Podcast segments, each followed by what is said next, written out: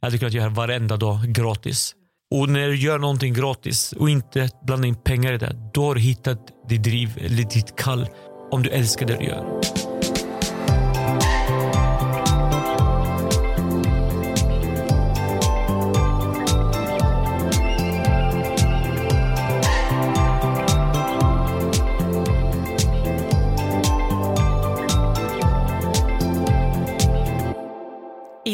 Har vi bjudit in en kär gammal vän som har gästat oss tidigare här i podden. Ja, och det är ingen mindre än Charbel Gabro.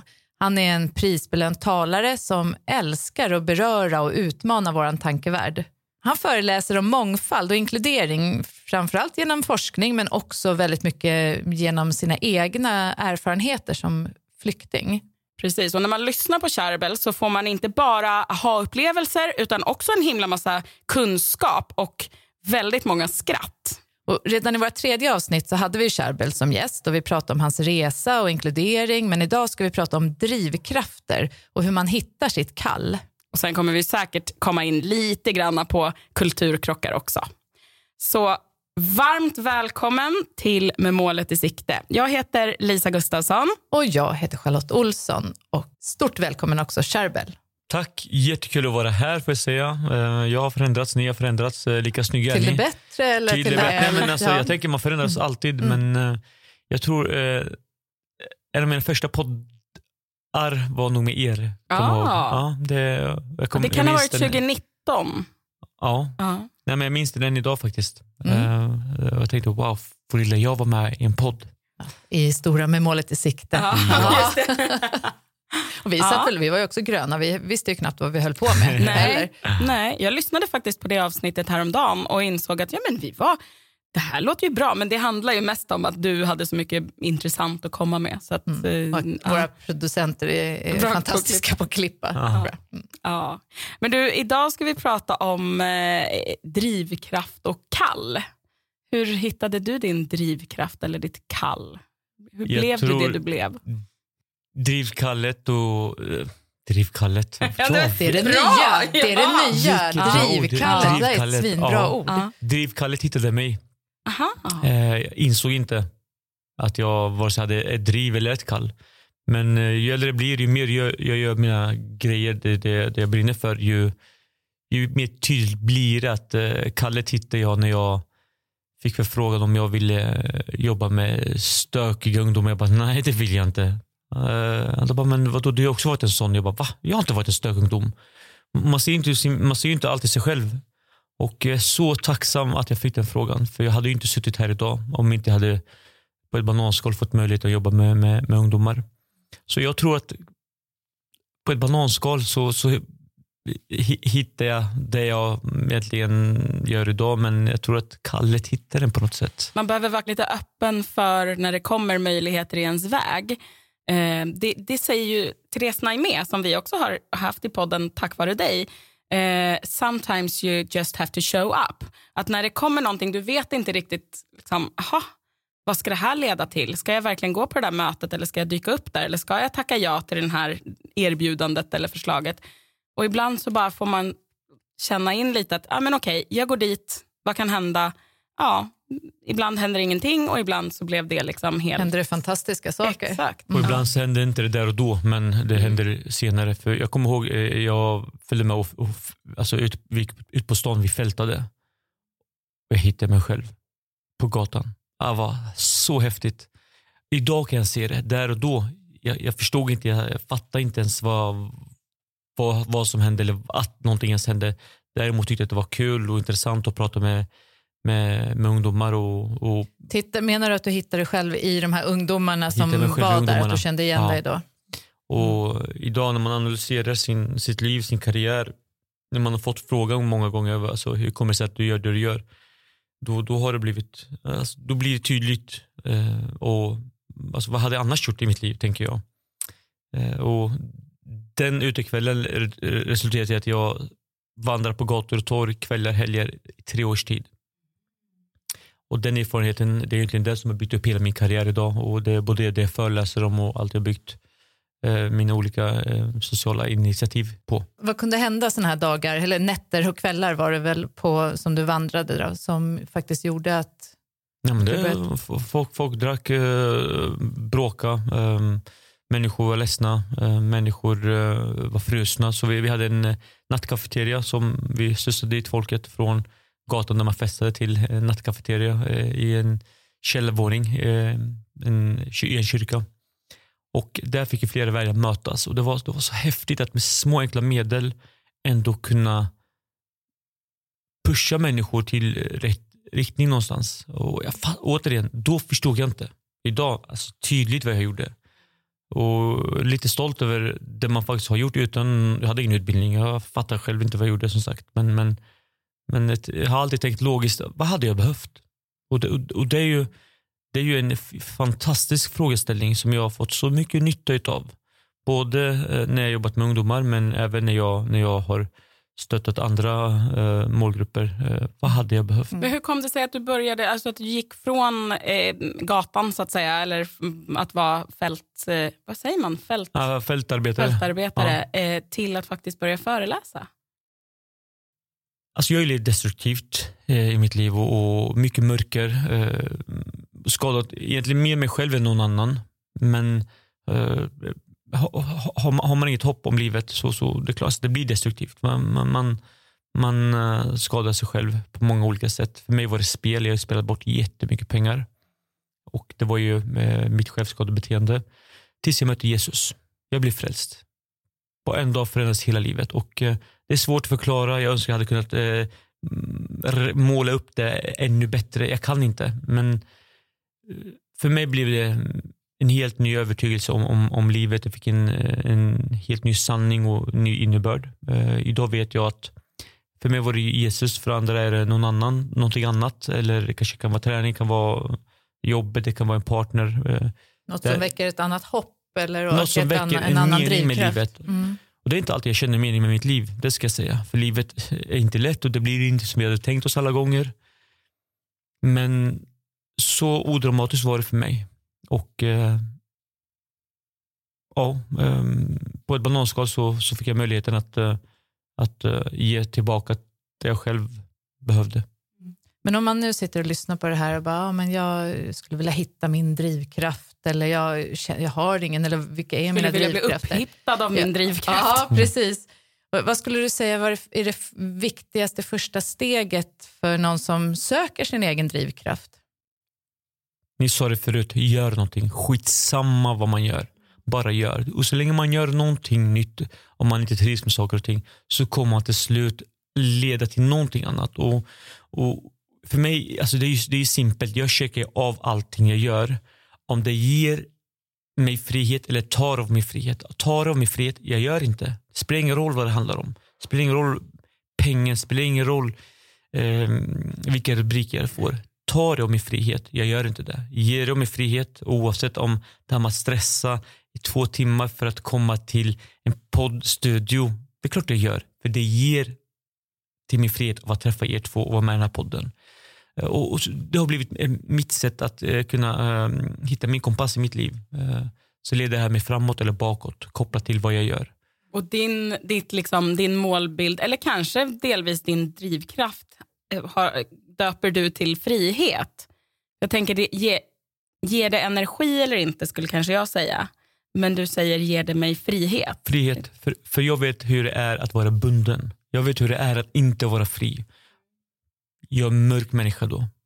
Jag ska inte vara bunden. Alltså inte i relationer. Alltså, det är klart jag, jag, alltså, jag måste ju ställa upp för, för min dotter, för, för, för mina föräldrar, min, min familj, mina vänner. Alltså, det är inte ens en fråga det där. Men i grejer jag gör kopplat till min frihet, kopplat till min drivkraft. Tar de min frihet, jag funkar inte. Jag har sagt ut mig för jättefina jobb.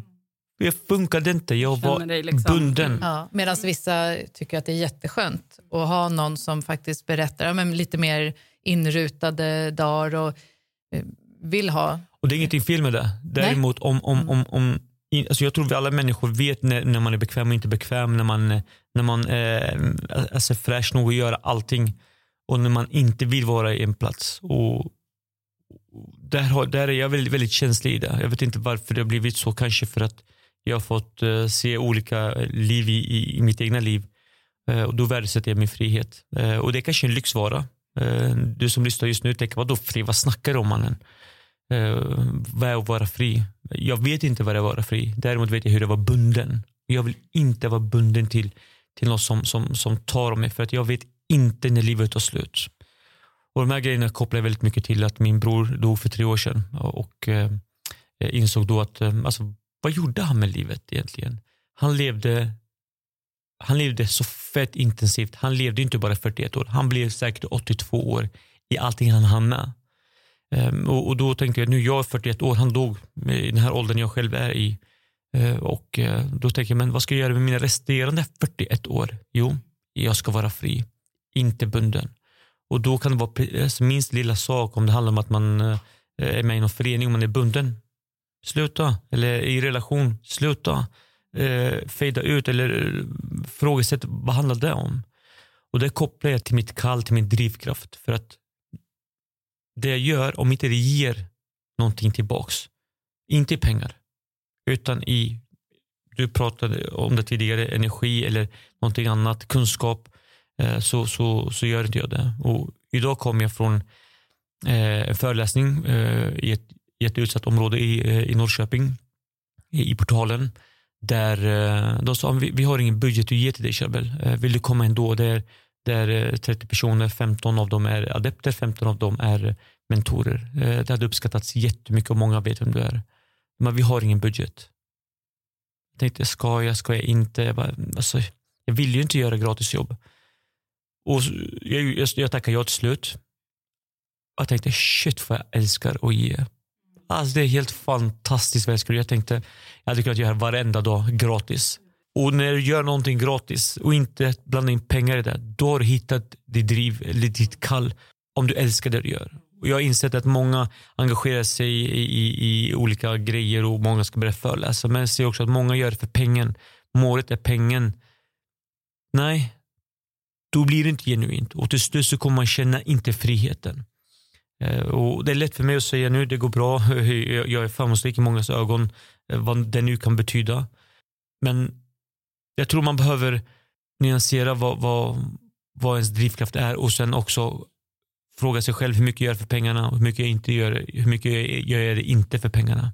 Det kan ju vara en ganska bra fråga att, att ställa sig. Okej, okay, om jag inte skulle få betalt för det här, skulle jag ändå vilja göra det? Eh, men då såklart behöva tjäna pengar någon annanstans. Det kan ju jag se att men, så här, det, de jobben som jag har nu skulle jag ju absolut Alltså det handlar ju inte om pengarna. Det handlar ju om att få liksom göra skillnad för människor längst ut i... Liksom, sen kanske inte jag gör det handgripligen, men liksom saker det jag... Helt ja, klart. Precis. Ja.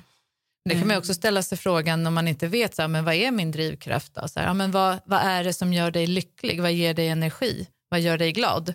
Det är ju helt klart dina drivkrafter också. Och det har vi hört, alltså vad gör dig glad? Men mm. eh, vad kan du göra gratis? Mm. Mm. Vad kan du göra någonting mm.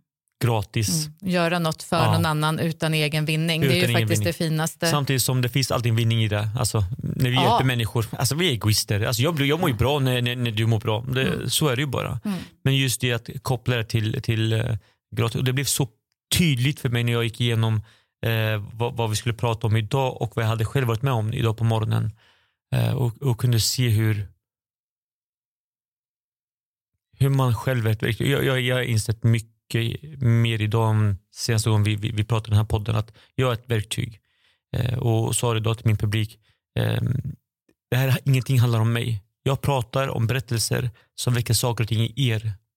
Det är inte mig det handlar om. Jag är ett verktyg. Och jag tror att när vi tänker oss själva att vi är ett verktyg som kall, som, som, som drivkraft, då, då blir det också, alltså då blir man välsignad på ett helt annat sätt till, till sin omgivning. Och jag, jag, jag känns som en välsignelse till människor runt omkring mig. Och jag vet det låter så sjukt att säga sådana saker men, men vadå, Zlatan var välsignelse till oss allihopa. Mm. Och han fattade att han var det. Eh, och, mm. och, och tänk lite skit i Jante för att, eh, mm. för att man får inte säga sådana saker i Sverige egentligen. Nej, nej, nej. Eh, men jag gör det. Mm.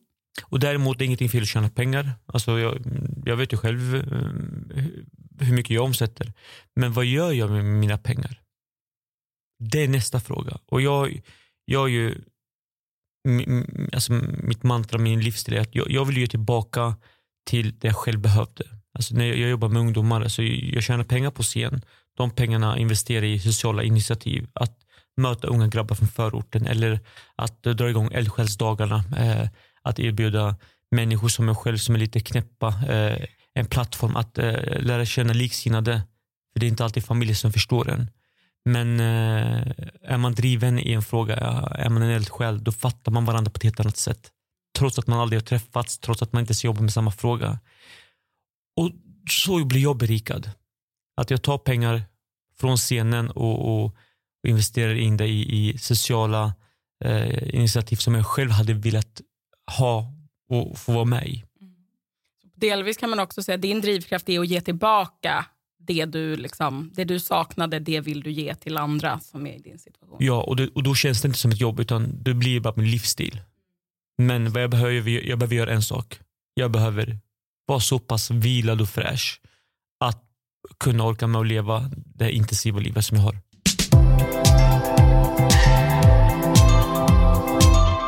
Om vi nu tänker att, att eh, man sitter här och, och försöker identifiera sin, sin drivkraft.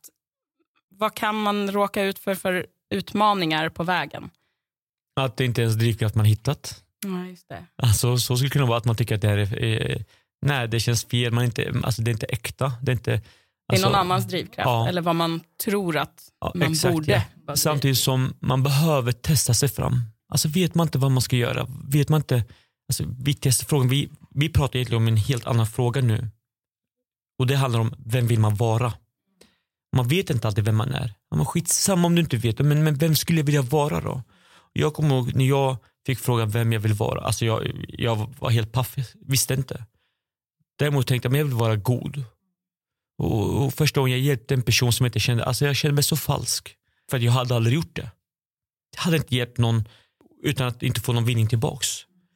Och jag vet inte ifall ni känner igen er lite i det jag pratar om när man gör någonting för någon annan. Man tänker, alltså, men, alltså, är det här på riktigt? Men träning ger färdighet. Jag har lärt mig att vara god. Jag har lärt mig att vara god. Det är enklare för mig att vara ond än att vara god. Däremot på beställning så kan inte jag vara ond. Jag kan mycket enklare vara god på beställning för att jag har lärt mig de grejerna. Och det kanske låter jätteknäppt igen, eh, det jag säger, men jag har behövt analysera mm, mig själv väldigt mycket för att jag, jag, jag har sett skillnader i mitt liv. Eh, och, och därav säger jag, det går, att, det går att testa sig fram till saker och ting. Man kan ju ställa sig frågan också om man inte vet sin ja men, självbild eller så kan man väl ställa sig frågan hur vill jag att andra ska eh, beskriva mig? Mm. Det är ju lite så hur man vill att andra ska se mig. Just det. Jag, hade, alltså, jag letade ju lite grann efter min drivkraft. Eller, ja, men I början av den här podden så, så liksom frågade du mig Charlotte, så här, ja, men vad har du för mål? Och Jag bara, nej jag vet inte, jag har nog inget mål. Jag bara liksom flyter med och tar aldrig egna beslut. Men sen så nu nyligen, alltså, att spela in podden med målet i sikte ger ju väldigt mycket visdom och insikt. Eh, och jag har liksom förstått längs vägen att vissa drivkrafter, jag har liksom trott att en drivkraft ska ju vara att vilja göra karriär. Att liksom karriär ska, det är klart att alla vill sträva till något och jag har känt ja, men jag vill inte det. Alltså har ju jag inget mål för att ett mål handlar ju alltid om vad jag ska bli.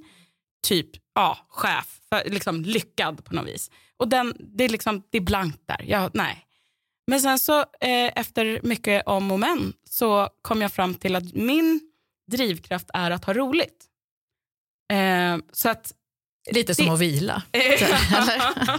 Nej men eh, jag har liksom i hela mitt liv när jag har gjort val, ska jag ta det här jobbet eller det här jobbet? Ska jag gå på den här festen eller den där festen? Ska jag, ja, men liksom, vad ska jag tacka ja till? Så har jag nog omedvetet alltid valt det där jag kommer ha mest kul. För att det är vad jag liksom brinner, eller liksom, ja, det får jag energi. Har jag roligt, då får jag energi. Eh, och därför Och du har ju jobbar jag med kul när saker du gör som sånt som du tycker om att ja, göra. Ja, precis. Så att nu har jag tänkt, nu, nu har jag ändå någon form av kanske eh, riktning i livet och det är att ha kul. Och sen om, det, om jag då dessutom råkar göra saker som glädjer andra på vägen så är ju det extra kul. Hänger det ihop här nu med drivkraft, Charbel? Tycker du det? Ja, nej, men det, det, du har hittat vad du checkar din eh, kompass med. Det är kul. Mm. För mig är frihet, Mm. för det är kanske någonting annat. Mm. Vad har du för check där? Alltså, Men jag har nog både men kreativitet och också att eh, hjälpa andra, eller hjälpa, stötta andra, få andra människor att och må bra och se, hjälpa andra till ja, men framgång eller bara göra en förändring i livet, lite som du Charbel, att med mitt jobb som coach och se hur eh, personer, kanske en person som kommer till mig som inte har någon motivation, ingen framtidshopp, ingenting. Hur den under en tid när man har varit hos oss börjar blomstra och komma ut på intervjuer och sen bli självförsörjande och växa som människa. Det är ju fantastiskt. Då blir jag överlycklig. Och det, jag vaknar ju på måndag morgonen, många pratar om så här söndagsångest och bara, ah, ska jag jobba? Jag älskar varje dag att åka till jobbet. Mm. Faktiskt. Ja. Och för att jag, just de här, det är tufft också att coacha personer många utmaningar men det ger ju också så mycket när det är extra tufft och så blir det extra bra på Ja, slutet. det tycker jag är fantastiskt. Men också kreativitet och få vara med och göra, använda sina styrkor i, i yrket eller jobbet, att det är som jag är bra på. Jag är inte bra på administration och sådana saker. Det, det kan få en dag att bli deppig för mig. Eller Det är jättekul ju. Oh, det tycker du inte, jag ser det på dig. Tycker jag absolut inte. Men däremot att kunna vara med ja, men, och vara kreativ och ta fram nya, ja, men, och föreläsa, ja, men, sådana saker, då blomstrar jag. Så jag tror också mycket på att människor faktiskt borde få möjlighet på sina arbetsplatser och, och faktiskt säga, vad är det som får mig att blomstra? Vad, vad är, tycker jag är kul och vad är jag bra på? Och använda sig mer. Sen finns det alltid någon annan. Jag har kollegor som älskar administration och skriva upp, sätta upp lappar och sånt där. Ja men gör det. Ja, Då är vi jättebra. Ja. Värsta teamet blir vi då. precis.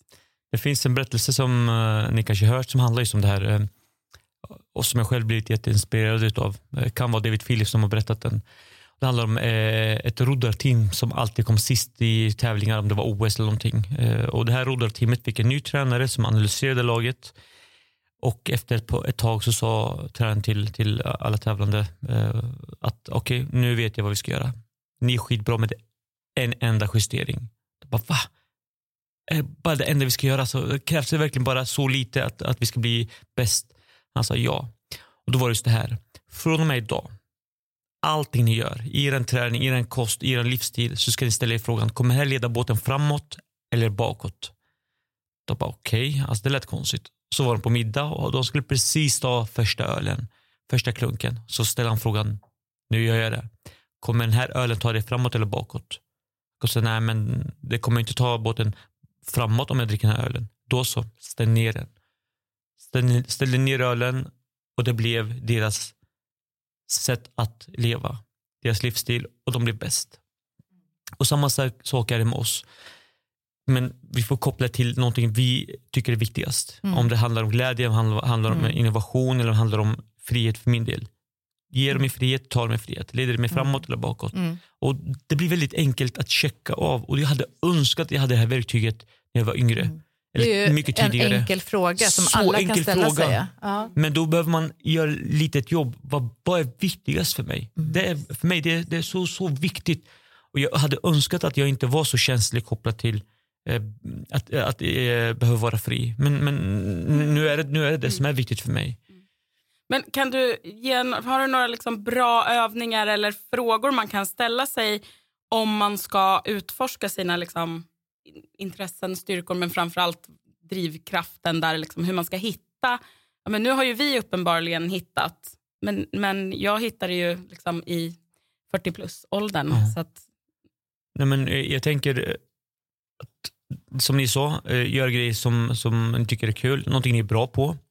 Men framförallt testa grejer på människor. Alltså jag vet ju att många berättelser, eller många grejer jag gör, så frågar jag ju först. Ta nu det här med samtalsringen när jag, när jag startade den här organisationen för unga grabbar. Det var inte så att jag startade den, utan jag, jag, jag, jag testade idén på, på folk runt omkring. Eller eldsjälsdagarna. Jag testade idén. Jag kan inte bara göra något utan att göra någon slags research. Och, och research handlar om att egentligen testa sig fram. Och alltså, vad kan bli fel? Jo, att det blir fel. Det gör inget. Det var ju fel innan ändå. Så jag tror man behöver bara, alltså det, det kanske låter enkelt det jag säger nu att eh, testa sig fram. Ja, men man testar och sen, ja, okej, det här blev inte bra, hur kan jag göra nytt? Det, så handlar det väl hela livet om, att man faktiskt lär sig, nu låter det klyschigt, men man lär sig ju faktiskt av misstagen. Hur kan jag ställa om eller hur, vad kan jag göra? Och kanske inte bara göra om helt och hållet, utan, men, men, men gör Lite. om den då. Ja. För jag vet ju att eh, det finns ju, när när jag bygger upp mina föreläsningar, då, då jag kör en story och testar den på folk eh, som jag är bekväm med. Och de bara, ah, ja, det var okej. Jag bara, okej okej, men va, om jag hade gjort, sagt storyn på det här sättet, ah, nu blev den bra. Alltså, det kan vara några ord, det kan vara egentligen bara ett tankesätt som, som, som behöver förändras för att man ska hitta eh, någon, eh, någonting. Men test, med hjälp av andra människor, eh, testa den på något sätt. Vet, du var lite inne på det innan. Eh, dels eh, det du gjorde idag, att det var adepter och mentorer. Eh, är en mentor en bra eh, testperson här kanske? Ja, alltså utan, utan eh, mitt alltså mina mentorer så hade ju inte jag kunnat säga det jag säger idag. Eh, och jag har nog använt mig av mentorer utan att de har vetat om att de har varit mentorer. Och framförallt människor som är olika mig och har en helt annan kunskap och inte samma ålder. Eh, hänger gärna mycket med äldre eller med mycket yngre människor. Och inte för att något är fel på 40-plussare. eh, eller, eller människor i min ålder men oftast så kan vi redan det vi vet. Alltså vad ska en person, 40-årig syriansk kille lära mig? Inte ett skit. För det han vet, vet, vet ju förmodligen jag. Men vad kan en 18-årig syrisk flykting lära mig? Eller en, en 70-årig svensk eh, person lära mig? Jo, jättemycket. Och, och behöver inte alltid vara, handla om ah, nu gör vi ett ettårs mentorskapsprogram. Nej, utan handlar bara om att alltså, pinpointa någon. Okay, men den här personen skulle vilja bolla lite grejer med. Och folk, folk vill hjälpa till. Folk vill lyssna egentligen. Hur kan man göra, om man vill ha en mentor, om man behöver, känner att man skulle vilja ha, hur kan man göra det? Eller hur får man en mentor? Man tar modet till sig att faktiskt eh, skriva eller ringa eller bara, bara ställa frågan du, eh, jag skulle vilja bolla lite grejer med dig. Mm. Eh, och, Så en mentor kan också bara vara ett bollplank, för det, Det låter ju som att man ingår i något stort men- mentorprogram, liksom, utan man kan och det kan vara lite eh, mäktigt att göra, alltså det kan vara lite för mycket att göra eh, och, och ta sig, eh, för man vet ju inte heller hur livet ser ut och en gång i månaden, jag kanske inte kan en gång i månaden. Alltså däremot under hösten kanske jag behöver träffa någon jättemycket för det är nu jag behöver inspiration. Jag vet inte vad jag har, behöver om ett halvår, ett år. Eh, så jag tror inte man behöver, det ska inte vara i, i, i stora konstellationer, det, det tror inte jag på. Däremot, jag har ju själv varit med i mentorskapsprogram som har gett jättemycket men, men det är inte de som gett mest för min del i alla fall utan det är med människor jag har känt att den människan inspirerar mig. Eh, och eh, Sen är det inte alltid man kan, alltså, det är ju många som frågar mig om jag vill bli deras mentor det, det, och det är inte alltid det, alltså, mm, det funkar inte alltid med min livsstil. Men jag stöttar gärna människor alltså, när jag ser dem framför mig eller något litet, absolut. I vilka ämnen eller vilka situationer är det som du har blivit hjälpt av en mentor? Då? Har du några exempel? Nej, men vi kan ta Leif Eriksson, min, min, min livsmentor. Eh, alltså, det kan vara inom, i all, alltså, allt och inget. Det är inget specifikt. Och han, i hans värld, jag är hans mentor. Eh, och han säger att han har fått lära, mig, lära sig så mycket av mig. Så det blir ju till slut egentligen dubbelt mentorskap. Och dubbelt adept, adeptskap beroende på vilket ämne man pratar om. Men det handlar nog ehm, om vad man själv vill lära sig. Där det finns en avsaknad av kunskap. Det är det jag vill lära mig. Och i Leifs fall, alltså jag, menar, jag, jag fick ju möta svenskheten på ett helt annat sätt. Eh, första gången jag var ute i natur, det var hos Leif. Han bor i skogen. Det var livsfarligt för mig i skogen. Idag, vet ni vart jag bor? Två små stugor vid en liten skog. Utan rinnande vatten i tre års tid. Nu har jag rinnande vatten och toalett men i tre års tid så, så levde jag så. Allt går. Men hade inte jag mött någon som hade levt så själv så hade jag aldrig ens tänkt tanken. Så det handlar någonstans om att eh, få nya perspektiv och jag tror på perspektivtäthet kopplat till eh, om man ska träffa någon mentor eller om man ska träffa någon man, man, man ska lära sig någonting utav. Och, och ju mer perspektivtäta vi är, alltså ju mer inkluderande blir vi, ju mer jämställda blir vi som människor. Förklara vad menar du med perspektivtäta? Perspektivtätheten handlar om att jag får eh, så många perspektiv som möjligt. Mm. Perspektiv av Olika sätt olika att se sätt på att samma... se och Mm. göra Mm. grejer på olika sätt också. Mm. Och i det här Dela fallet olika- bo kanske så här. Ja, nu har jag olika sätt att bo. Eller Ja. nu har jag... Nu vill jag hitta min drivkraft. Ja, men fråga då. då. Vad, vad är din drivkraft? Eller vad är din riktning i livet? Vad är ditt kall? Och ju fler du frågar, desto fler perspektiv får du på den frågan. Då. Och framförallt att man kanske får frågor. Alltså vill man hitta sin drivkraft, låt någon ställa dig massa frågor om vad du vill göra med ditt liv. För det är så här, vi, vi människor vi har våra egna svar men inte våra egna frågor. Därför behöver jag ha någon som ställer frågor till mig för att jag ska få ut mina magiska svar.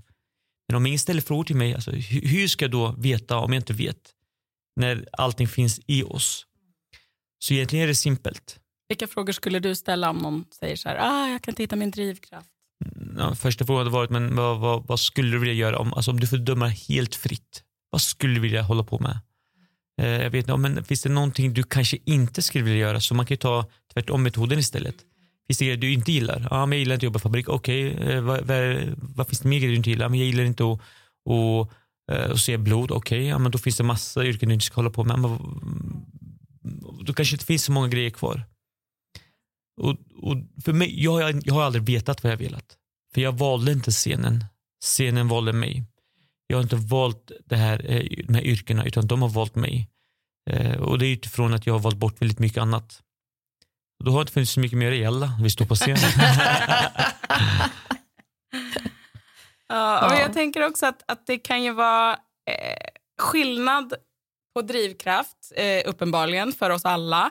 Men eh, om, om du tittar på skillnaden på din drivkraft och på dina föräldrars drivkraft eller på liksom, mm, ja, någon av dina mentorers drivkrafter. Vad finns det? Eh, finns det liksom mm, skillnad kopplat till så samhällets normer eller, eller kultur eller liksom familjens förväntningar kopplat till det här? Jag tror ju svårare en person har haft det, just, ju större drivkraft finns. För man vet vart man kommer ifrån. Och man vet vart man är, men vart man kanske ska. Man, man vad man inte vill vara, som du pratade om också. Ja, ja, exakt. Vart man inte vill vara. Ja, tack så mycket. Nej, men, eh, jag, jag, kan ju se hur mycket mina föräldrar har kämpat och det är kopplat till, till, till, till motgång. Det är kopplat till, till vart de började när de kom till Sverige. De började inte på noll. De började på så mycket minus att för dem i deras värld, alltså, det finns ingenting annat än att kämpa. Och, och samma sak för mig. Alltså, när folk säger vilken drivkraft du har. Jag tycker att jag är lat. Jo, jag tycker inte jag gör tillräckligt. Alltså, det finns så mycket jag hade kunnat göra om man jämför. Men så kan jag se människor runt omkring som kanske är födda i Sverige. Alltså, jag kan ta mina syskonbarn, jag hoppas inte de dissar mig nu, men de har inte samma drivkraft som, som deras mammor. För deras mammor har sett tragedi på ett helt annat sätt. Och utmaningar och svårigheter som det går inte att förklara. Det går inte att lära någon att gå i någon, annans, någon annans mockasin egentligen. Men allt är ju relativt. Och Det här var en sak en av mina syskonbarn sa till mig. Han sa, det var någonting eh, vi pratade om, jag bara, då sa jag så här, ja, men hade, hade jag varit i din ålder, du hade gjort så här. Han bara paus. Jag bara, du kan inte säga så. Jag bara, vad menar du? Du kan inte säga om jag var din ålder för att du är inte min ålder. Och hade inte du, hade inte du levt det liv du har gjort så hade du aldrig kunnat säga det du säger idag.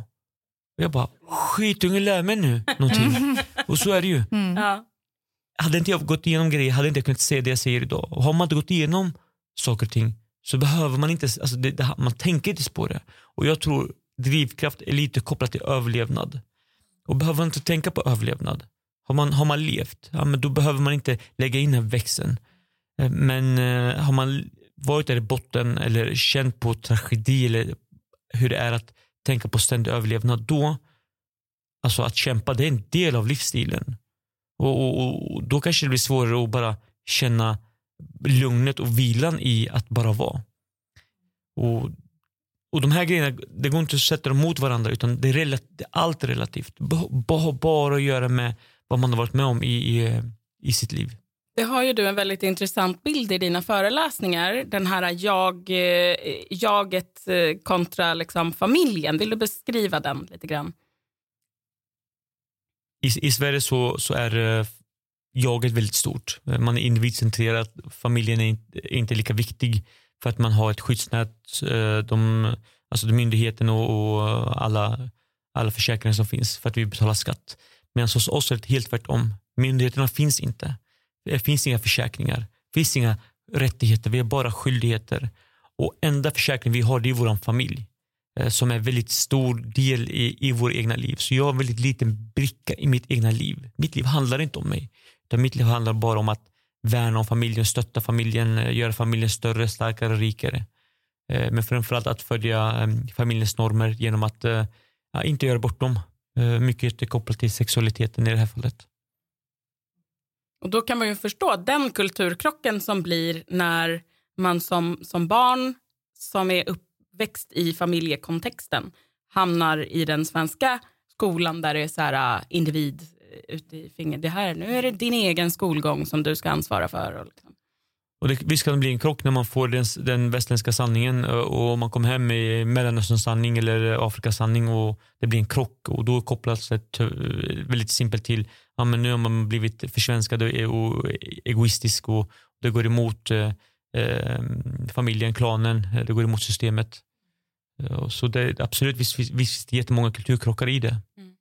Jag tänker när man då ska ta reda på sin drivkraft så måste ju det här spela någon roll. Vad man liksom har i i ryggmärgen. Eh, om, det, om, om det är familjen och att liksom hjälpa familjen att växa som, som jag har med mig hemifrån så kanske det är svårt att hitta min drivkraft att så här, oh, jag ska ha kul.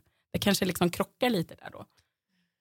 Nej, men jag har fått göra en jätteresa själv i, i min karriär. Eh, gått emot familjen väldigt mycket och eh, det är inte alltid uppskattats att eh, se upp mig från, från det de jobb jag haft tidigare för att uh, satsa på min talarkarriär. Alltså, jag var mm. helt tappad eller? Hur har man sett dig då? Som egoistisk eller som dumdristig? Nej, eller dumdristig vad? och, och uh, alltså spårat ut. Mm. Och nu, nu, nu, nu har jag fått någon galen tanke igen. Och, ja. När jag fick min uppenbarelse då, då har jag vågat gå min egna väg mycket, mycket mer än tidigare. Jag gjorde aldrig det.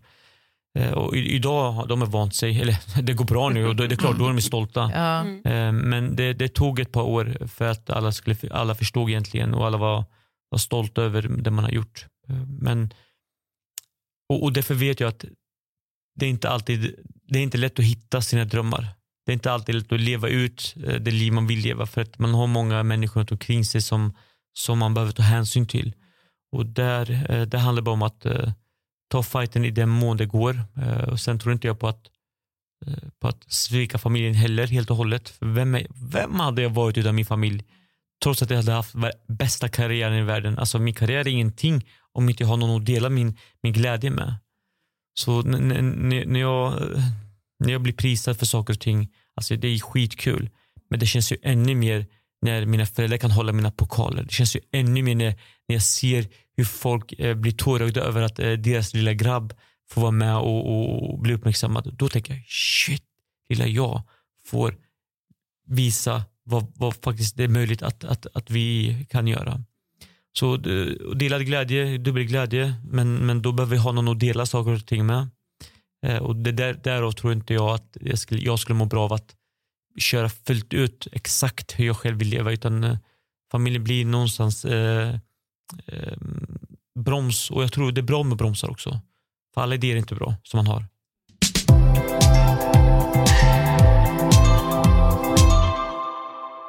Apropå kulturella skillnader. Vi pratar ju mycket om hur det är att vara liksom ny på jobbet eller gå på intervju. Kan du se liksom tydliga kulturkrockar som sker så där, på arbetsplatser. Eller när man söker jobb. Jo, men så är det ju. Har du något exempel på kulturkrock? Nej, men när, när eh, man ska på en arbetsintervju, tar man med sig sin partner eller sin son eh, till intervjun eller kom ni själva när ni sökte det här jobbet? Hur kom ni? oftast själva. Ja. Va? Kommer era egoister, ni går själva. Har ni med familjen? Ja, det, det, det är klart man gör. Va, va, va, och då kanske det som ska, alltså, respektive intervjuande chef, eh, vad är det en gruppintervju jag har bokat upp till? Men man vet ju inte. Då kanske det var att person nummer ett kanske inte kan språket, person nummer två är också intresserad av att kanske börja jobba där, person nummer tre hade ingenting att göra. och person nummer fyra hittar man på vägen. Eh, nej, men det skulle kunna vara en sak. En annan grej är att man, man hänger gärna i, i, i gäng när, när man eh, ska någonstans. Eller när man jobbar på en arbetsplats. Att man hänger gärna med folk som mm, ser ut som en själv eller pratar liknande språk. Och då blir det subgrupper även i jobbet, trots att jag jobbar på i ett svenskt, eh, svensk arbetsplats. Det handlar inte om jobbet, det handlar inte om att bli bjuden på festen? bli bjuden på dans? Det är nästa fråga. Eh, och, och, här att göra med alltså, hur, hur trygg man är i, i, i sin roll. Eh, men sen vet jag att det, det, det är inte lätt att, och, med mångfald och inkludering. Det, vi brinner för frågan. Jag fattar hur svårt det är. Jag har själv anställt eh, nyanlända i, i, när, jag, när jag drivit bolag. Jag jobbar med frågan, jag är frågan. Jag hade jättesvårt eh, att som chef eh, kunna inspirera mina medarbetare. De tyckte att jag eh, inte var tillräckligt hård eh, eller att jag eh, gav dem för mycket frihet. Alltså, och då tänkte jag, men, men, men det är väl så man gör? Nej, för man vet inte. Hur ska man veta om inte man vet? Det är kanske där kulturkrocken handlar om. Alltså, vi vet inte. Därför måste vi ett, lyfta frågan. Vi gör inte det. Eh, två, eh, saker och ting sägs bakom stängda dörrar. Och det är en av de nya workshopen jag, jag har tagit fram. Eh, vad sägs bakom stängda dörrar? Vad sägs när det bara är vita människor i ett rum eller när det bara killar i ett rum eller bara tjejer i ett rum när det bara utländska personer i ett rum? Jag vet att det är ett helt annat snack då som sägs. För man vågar prata fritt. Man, för man riskerar inte att bli stämplad eller man är inte PK. Så det är en av grejerna jag, jag, jag har lagt märke till i arbetsplatser runt omkring i Sverige. Jag märker som coach, då, när vi, för jag har ju personer från, som kommer till oss från alla möjliga kulturer och länder. Eh, och just det här, vissa saker som med tid, eh, tid. Alltså bara, men, ja, men klockan nio börjar det. Så bara, fast nu är klockan elva. Ah, ja, ja. men alltså man inte har samma tids... Nio på kvällen eller dagen efter? Ja, nio? Ja. ja, nej, men jag sov, jaha, ja. var det så noga? Hade vi ett bokat möte? En del. Och det här också med hur man är fysisk med varandra. Kan ju också, jag är ju väldigt kramig person, jag tycker om att kramas och sådär. Men det märker man också väldigt kulturellt. Att eh, ja, men som personer från Sydamerika, så här, de, och de kramar om. Nu så säger de så här, men nu ska vi hälsa som man gör hemma hos oss. Så här, var inte så stiffa, så här, hälsa i hand som i Sverige. Utan så här, och då kramar de länge och pussar och kramar. Och, ja, men det, och det passar ju mig, jag har inget problem med det. Jag tycker det känns eh, ja, härligt. Men kommer man till en arbetsgivare, till sin nya chef, så kanske, kanske det är svårare. Och just sådana såna krockar måste det ju bli. Kroppsspråket till exempel. Jo, nej, men det, det hur man hälsar, hur man tittar på varandra. Alltså bara lek med tanken i en arbetsintervju. Eh, eller hur, hur jag ska prata med chefen. Möter jag chefens blick? Eller tittar jag neråt? Och av respekt till chefen eller arbetsintervju så möter inte jag blick inte av disrespekt utan av respekt. För att vad menas när jag kollar blicken? Jo, det är någonting jag vill. Jag vill ha ditt jobb, jag vill utmana dig, jag vill ha dig kanske sexuellt. Så blicken eh, ger anspel till någonting annat. Eh, Medan eh, respekterar dig, då kollar jag ner väldigt mycket och kollar upp ibland kanske och kollar ner. Mm. Och här kanske man upplever dig då som ointresserad, ointresserad och osäker. Blasé, ja. ja. osäker. Ja. Men så det, det, absolut, visst, det finns jätte det står eh, kulturkrockar i det subtila, de små sakerna i den interkulturella kommunikationen. Ja, men hur, tar, man på, tar man på varandra eller inte? Men det är bättre att det blir fel än att det inte blir någonting alls. Och det här någonting alls kanske är det farligaste vi har i kulturkrocken. När någonting uppstår, missförstånd, om man bara är tyst och sopar under mattan. Och det är det som späder på saker och ting. För det är så här, i många kulturer så man inte, man, är, man är inte rädd för att säga ifrån, säga till, hamna i en konflikt. För eller emot. Alltså det är vi vana vid. Men att vara neutral, det är också ett val. Men att vara neutral, då vet jag inte vad du egentligen tycker och tänker om situationen eller om mig. Och det är då jag tänker, vad händer nu? Och ju mer jag tänker på vad du, vad du tycker och tänker, ju mer osäker blir jag, ju mer fel blir allting. Och det har jag, det har jag tyvärr fått, fått uppdaterat eh, när jag är Eh, runt omkring i Sverige och föreläser. Ehm, och då är det framförallt utrikesfödda som kommer och säger att nej, men, vi känner oss utanför. Det, vi, det är inte på samma villkor vi, eh, vi tävlar eller vi, vi jobbar. Eh, jag kommer aldrig få möjligheten att klättra. Ehm, och kan det göra med att man kanske inte kan de sociala språket eller sociala kontexterna i det hela. Och där igen, hur ska jag veta om jag inte vet? Mm. Vi pratar mycket om det på workshop och ja, föreläser och diskuterar sådana saker. Men också hur, man, hur jag tolkar in vissa. Som, var, det är något år sedan så satt ett gäng personer som var, var utrikesfödda. Eh, jag kommer inte ihåg var, var de var ifrån, men de, så här, jättearga och de gapade och skrek mot varandra och sa, men gud, eh, hur går det här? Har ni, är ni osams? De bara, va? Nej, och då pratade de om helgen och vädret eller något sånt där. Och jag, de lät det. ju skitarga. Ja. Och det är också så här, man inte vet, det låter ju ja, men, vi- kanske eh, ja, men, hårda ord eller så här, som jag uppfattar det i alla fall. Så. Vad bra att du frågade då, tänker jag. För annars Ja. hade du kanske bara antagit, okej, de är jättearga. Jaha, nu ska jag hålla en föreläsning jag var ju för beredd arga att människor. kliva in i en konflikt där, konfliktlösning. Liksom. Så jag bara, nej, de var ju så glada. Så det, Mm. Men, och Finns det en sanning som handlar just om det här att eh, alla vi utgår från våran självklarhet som, som eh, sanning, som självklar. Eh, men för att eh, motarbeta den delen ibland, tänka men jag kan ha fel. Jag kan ha så mycket mer fel än vad jag faktiskt tror att jag nästan har. alltid är det väl Ja, så. Att man oftast har. brukar man ha Mm. självfel och den här magkänslan man går på, ah, den, den är inte alltid den stämmer faktiskt. Och så viktig är inte jag att allting kretsar kring mig, att folk vill sätta dit mig. Men, men, och där behöver man ställa frågor. Men det handlar om mod. Och, och, och mod eh, saknas väldigt mycket Mm. idag i Sverige. Nyfikenhet tänker jag också är viktigt. Att man faktiskt är nyfiken på andra personer och kulturer och, och ja, men, kommunikation. Och jag tror människan är nyfiken, vi är sökare. Uh, vissa mer än andra, men jag tror det, det är modet som ser till att vi vågar vara till, eh, vågar eh, låta nyfikenheten få tala. Eh, och, och jag ser mig själv idag hur nyfiken jag är och jag vågar, men hur onyfiken och hur omodig jag varit tidigare. Och, och det är någonting jag tror också man kopplar till ens drivkraft, att vara nyfiken Mm. och modig nog och, och, och säga ja till saker och testa Mm. grejer. Både fråga Mm. sig själv men också fråga andra för Mm. att komma fram till vad, vad mina drivkrafter är.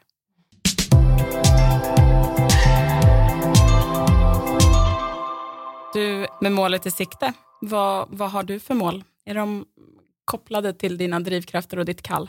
Ja, Jag vill skriva en bok. Jag har flera böcker. Jag håller på med en bok nu. Eh, Bättre att jag outsourcar det hela nu. Lika bra att jag... Nu har du sagt det, nu måste det hända. Nej, men då, Ja. då, då handlar det om en inspirationsbok. Eh, 52 vardagliga berättelser som eh, handlar om små enkla tingen i livet som eh, blir till en stor innebörd eh, som i sin tur ska uppmuntra andra människor att, att testa göra olika grejer. Eh, och, Är eh, det dina egna grejer du skriver om eller har du tagit Ja, men både och. från andra? Alltså Mm. ett, eh, Den här roddar-storyn.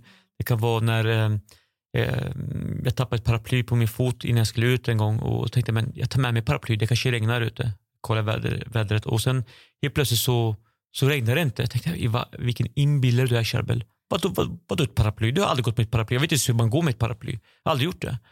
Helt plötsligt spöregnade det. Jag bara wow vilken tur jag har som hade mitt paraply med mig. Så gick jag där så jag är skitstolt. Alltså, jag tänkte äntligen har jag gjort något rätt. Sen eh, lite längre bort så var det ett rödljus. Ser en man, han är dyngsur. Jättefin kostym och det så droppade vitt från hans uh, hår. Det var ju vaxet i håret. Och jag tänkte, ja det är ju tur att inte jag är den mannen alltså. Men om jag hade varit honom, vad hade jag velat? Vad hade jag velat? Alltså det var, den tanken kommer direkt. Varför? Jag vet inte varför jag tänkte så. Ja, men jag hade faktiskt velat att någon lånar ut sitt paraply, i alla fall några hundra meter, den, eh, så länge vi, vi går i samma riktning. Ställ mig bredvid honom, la upp mitt paraply över honom och kolla så här, på hans ansikte och jag vill se reaktionen. Han blir helt chockad, kollar upp, jag tänker vad har hänt? Kollar, ser något svart, i paraplyet. Kollar åt sidan, möter min blick, tar bort sin plupp och säger mannen du förvandlar min värld på en delsekund. Och så gick vi där eh, eh ett par meter med, med varandra och vi fick prata om vad gjorde dig honom? Han bara, alltså, du har verkligen, alltså, du träffade någonting i, i mitt inre. Jag har aldrig blivit träffad på det här sättet. Tack, du har gjort min dag. Han blev glad, jag sken. Jag gick upp på ett möte och berättade storyn och bara wow, så fantastiskt och enkelt det är. Och sen kom uppmuntran, nummer ett. Gör det du tänker att du ska göra. Första tanken du får, gör den. Den kanske är konstig och låna ut ett paraply till någon som man inte känner. Han hade kunnat fråga mig, jag tycker om regnet. Hade han kunnat göra. Nummer två, hjälp någon du inte känner. Och sen nummer tre, dela med dig eh, utifrån vad du, har, vad, du har, vad som har hänt eller vad du har gjort eh, i digital plattform. Det är en av böckerna jag, jag, jag skulle vilja göra, målsikte. Det var ju fint. Ja. Det var ju... Så jag har, Ja. jag har några berättelser, eh, alla är inte klara, men jag tänker i år ska jag bli klar med den. Mm. Eh, sommarprat. Ja, Oj, Som- du det sommarprat. Lyssna, Eh, jag mm. vill vara med. Det, det, det, det är mina drömmar faktiskt. Ja. Eh, Du har mer- varit Det- med i Karlavagn, du har ju ändå gjort radio Ja. så att de, det men finns Jag tänker årets talare borde ju vara med på Ja. ett sommarprat. Ja, ja, men det tycker man faktiskt. Ja. Nu får jag ho- hoppas att någon som känner någon som känner någon eh, får, eh, eh, får eh, tips om det.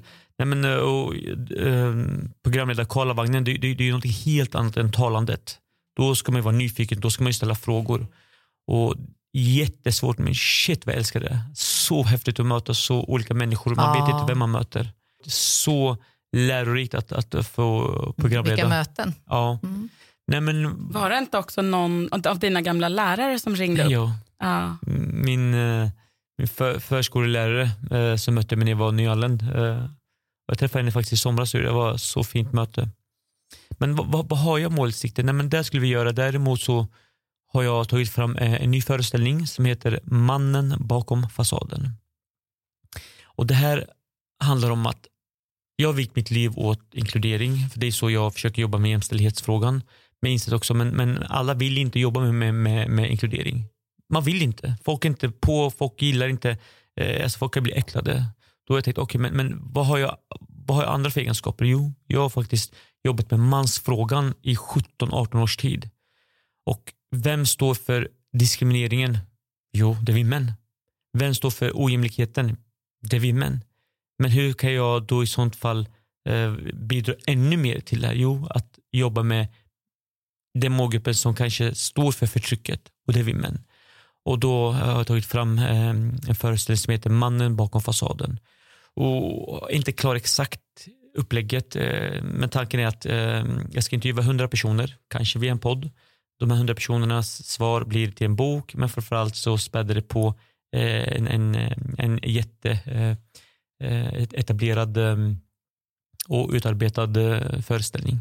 Där du också skalar av den här fasaden Ja. lite för att sen så här, vilka är vi? Och fasad, vem är jag Mm. utöver mitt Mm. eh, yrke? Vem är jag utöver min, eh, mina pengar på banken? Vem är jag utöver mitt könsorgan? Vem är jag utöver min barm? Eh, vem är jag utöver allt det maskulin, maskulina eller eh, Din manlighet. min manlighet och allting. Mm. Vem är jag på riktigt? På riktigt, vem är jag? Och det är frågor jag själv behöver ställa mig. Och, ja, och, det, och det, det är någonting, alltså, ni, ni ser ju hur jag själv går igång nu. Mm. Och där, det, som du sa, att du ska ha en podd under tiden där mannen bakom fasaden, att du bjuder in olika män till podden för att få de här intervjuerna. Det är ju superkul. Mannen bakom Du fasaden skulle ju den heta. det är Man klart. vill ju liksom höra Okej. mer om Ja. de här äh, fasaden. Den finns ju i mitt Zlatan. huvud redan nu. Så så? det, Ja. ja, Tack. Ja. det är ju en kreativ Ja. eh, person, hör jag ju. Det är ju Ja. jättemycket idéer. Jag tror att vi får ju bjuda in dig om några år igen och höra mer om mannen, Mannen bakom fasaden. fasaden. Tusen tack för att du var med igen. Tack själva. Hoppas ni har fått med er någonting nytt igen, något slags verktyg. Absolut. Det har vi, Mm. som alltid när du Mm. är här.